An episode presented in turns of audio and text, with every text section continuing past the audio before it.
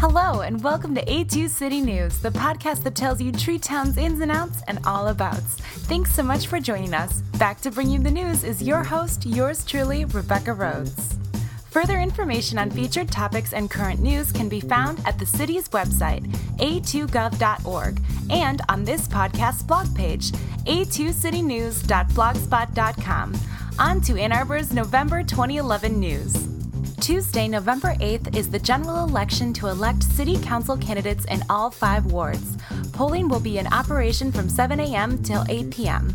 Polling place locations, candidates, and millage information is available on the city's election website, along with election day tips. You can also find your exact polling location by visiting Michigan Votes online at michigan.gov forward slash vote. Absentee voters, the city clerk's office will be open on Saturday, November 5th, 8 a.m. to 2 p.m. to pick up or turn in absentee ballots. To learn more about the candidates running for City Council, be sure to tune in to the League of Women Voters candidate forums, being rebroadcast on Community Television Network City TV Channel 19 until the November 8th election.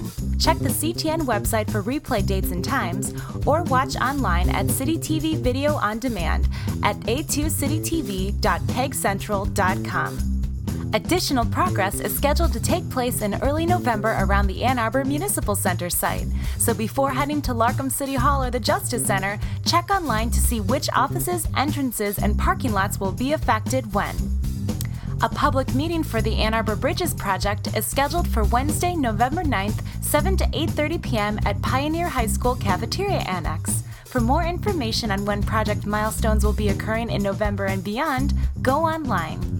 In 2009, City Council strengthened the language in the city's graffiti ordinance for removing graffiti on private property. Beginning November 1st, the City of Ann Arbor Community Standards Unit will dedicate staff to graffiti enforcement. For more info on the ordinance and what it means for property owners, go online. As a reminder, the city does not collect leaves raked into streets. Residents should dispose of leaves using the weekly compost pickups through the end of November.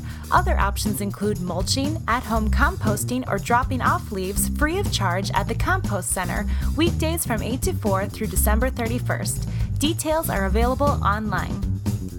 Ann Arbor Community Television Network and its community producers have won several awards at this year's Philo T. Farnsworth Festival of Media Arts Awards. CTN took home 15 first place Philos and 12 finalist Philos, along with two Excellence Awards. In addition, CTN also received an additional 13 nominations for Excellence Awards. The City of Ann Arbor congratulates CTN and especially the list of winners and finalists, which can be viewed at a2gov.org forward slash news. A new site will go live mid November, enabling construction and building professionals to use their smartphones to access building records and general planning and development information. For more info and the URL, go online. The City of Ann Arbor was selected to host two professional fellows from Indonesia September 29th through October 14th for the International Professional Fellows Program on creating more sustainable communities. For more information on this honor, go online. City Council has unanimously supported the establishment of a Property Assessed Clean Energy or PACE program to provide special assessments for energy projects installed on commercial properties. Electronic files of the resolution to establish, the referenced report, and an application package are available online at a2energy.org or can be requested via email at pace at a2gov.org. Dust off your skates. Buhr Park Outdoor Ice Arena is open for the season. The first Funky Frosty Friday is Friday, November 4th during General Skate from 7:15 to 8:45 p.m. The theme is Peace and Love Skate. Dress for Woodstock and skate to the sounds of the 60s. To learn more about the ice arena, go online. The weekend after Thanksgiving, join the Volunteer 365 program to help turn two city facilities into winter wonderlands the Farmers Market on the 26th from 3:30 to 6:30 p.m. and the Ann Arbor Senior Center on the 27th from 2 to 6 p.m. Go online to learn more about this unique opportunity to work out some of that pumpkin pie and spread a little holiday cheer.